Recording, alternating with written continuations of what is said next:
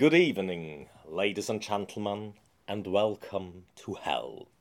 Oder vielmehr willkommen an All Hallows Eve, aus dem Englischen der Vorabend zu Allerheiligen und aus dem irisch-keltischen herrührend vermutlich der Festtag Samhain aus dem keltisch-paganen Festkreis. Der Brauch des Verkleidens an Halloween rührt wohl daher, dass böse Geister vertrieben werden sollten ähnlich den Bräuchen zur Fastnacht in unseren Breitengraden.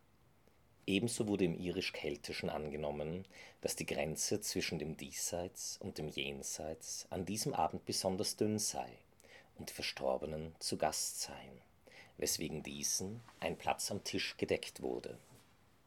In unserer Zeit jedoch ist Halloween, nachdem der Brauch von der irischen Insel nach Amerika transportiert wurde, aus der amerikanisierten Tradition bekannt und mit teils wohligem Grusel verbunden, den auf Auftrag der Schülerinnen des Social Media Teams ich Ihnen heute bereiten darf. Carlo's Couch. Welcome to Cozy Conversations on Carlo's Couch. Ich bringe ihn ins Bett, decke ihn zu und er bittet mich, Papa, schau doch mal unter dem Bett nach, ob da Monster sind. Zu seiner Beruhigung tue ich es.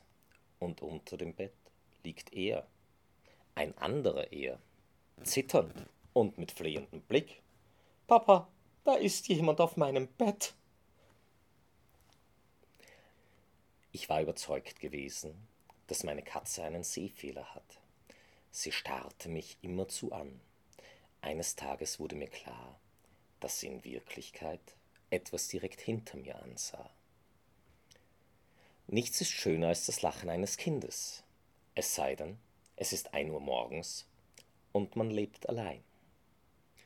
In all meinen Jahren in diesem Haus, das kann ich schwören, habe ich mehr Türen geschlossen als geöffnet. Ich erwachte vom lauten Klopfen auf hartem Glas. Zuerst dachte ich, es sei jemand am Fenster, ehe ich merkte, dass es vom Spiegel kam. Das Nachtlicht von Marlin Poggemann. Marie hatte schon als kleines Kind Probleme mit dem Einschlafen. Sie war sich sicher, dass sie nicht allein in ihrem Kinderzimmer war. Aus diesem Grund ließ sie, auch als sie älter wurde, immer ein Nachtlicht an. An ihrem 16. Geburtstag übernachteten ein paar Freundinnen bei ihr.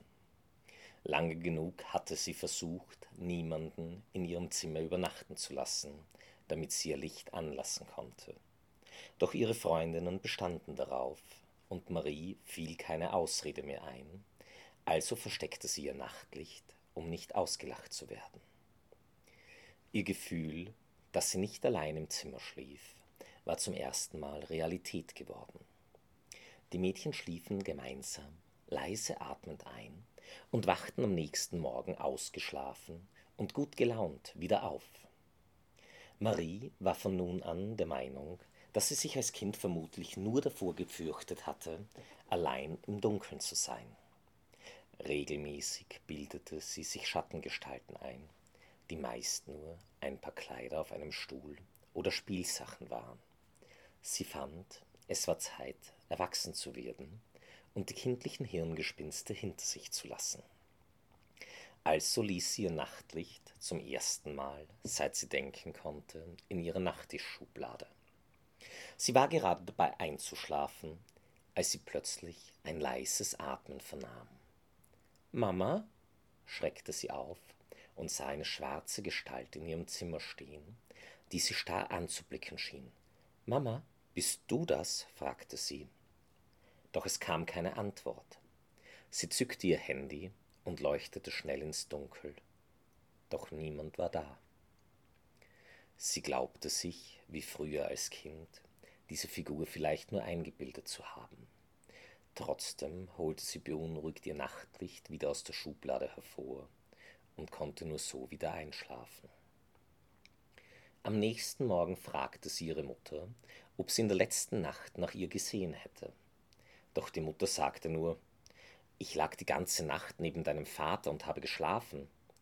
Es fällt dir sicherlich nur schwer, dich von deinem Nachtlicht zu trennen, und du fängst wie früher an, Dinge zu sehen, die nicht da sind.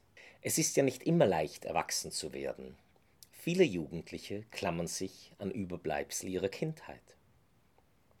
Das wollte Marie nicht auf sich sitzen lassen. Sie war es leid, sich immer rechtfertigen zu müssen und wollte ihre Mutter davon überzeugen, dass sie es auch schaffen kann, ohne nachtlich zu schlafen. Gesagt, getan.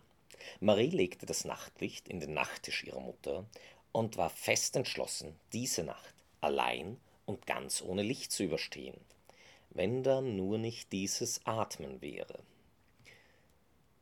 Das Atmen kehrte wieder in dieser Nacht.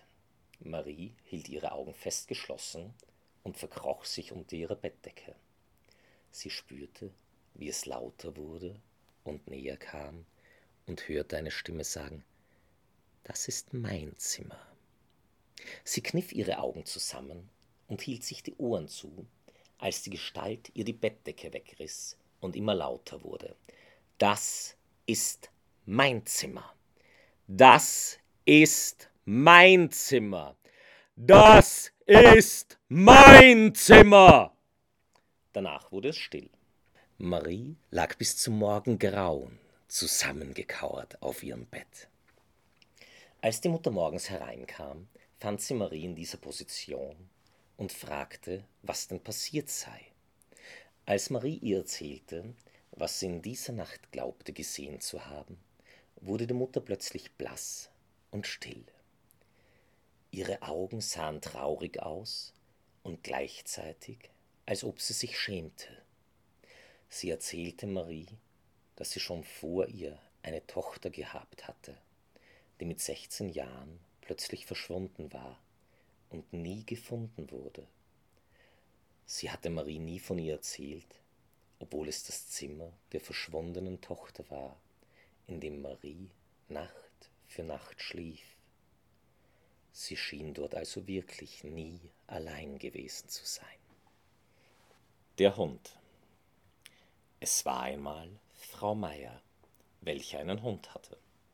Diesen Hund liebte sie sehr. Jeden Abend lag sie in ihrem Bett, streckte ihre Hand unter das Bett, wo ihr Hund lag.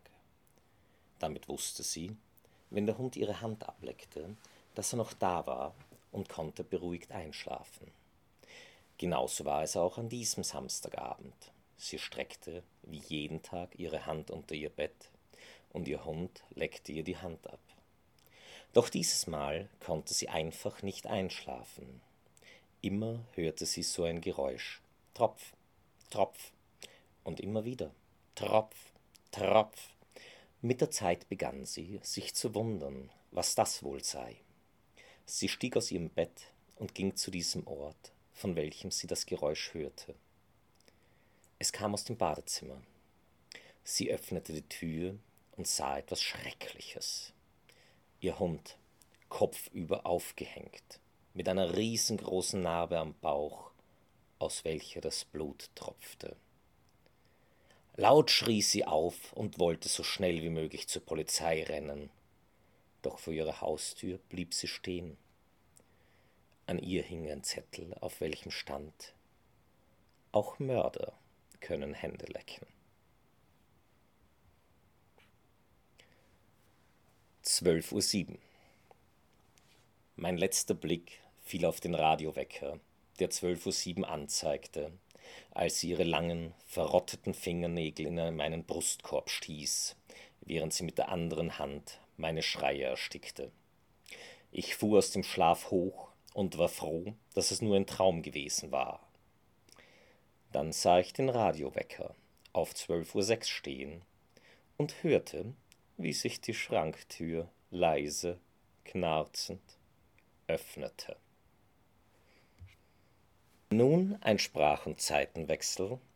Auf der einen Seite kehren wir zurück in die englische Sprache, woher auch All Hallows Eve und Halloween entstammt.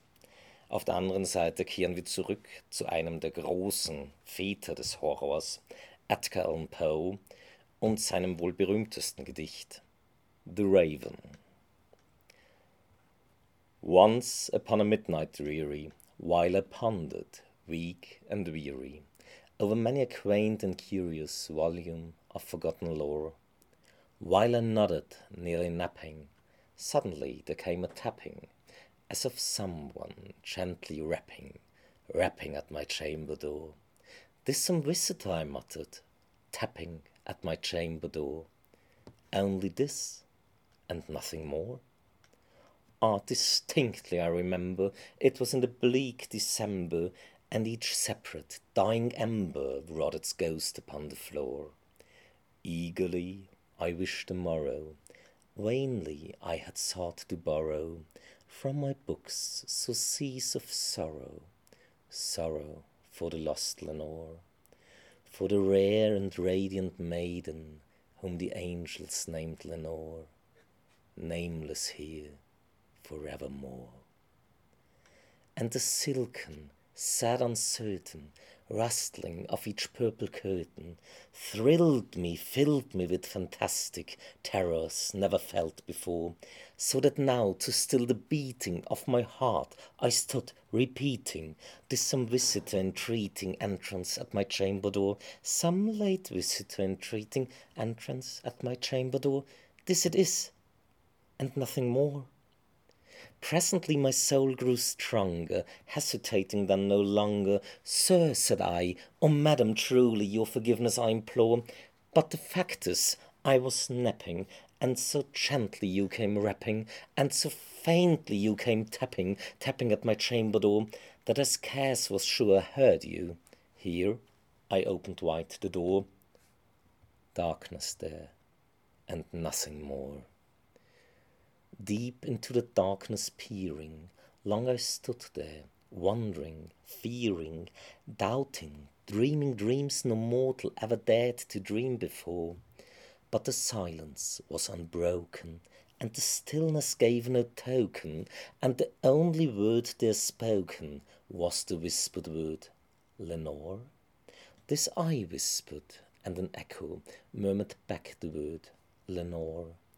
Merely this, and nothing more. Back into the chamber turning, all my soul within me burning, soon again I heard a tapping, somewhat louder than before.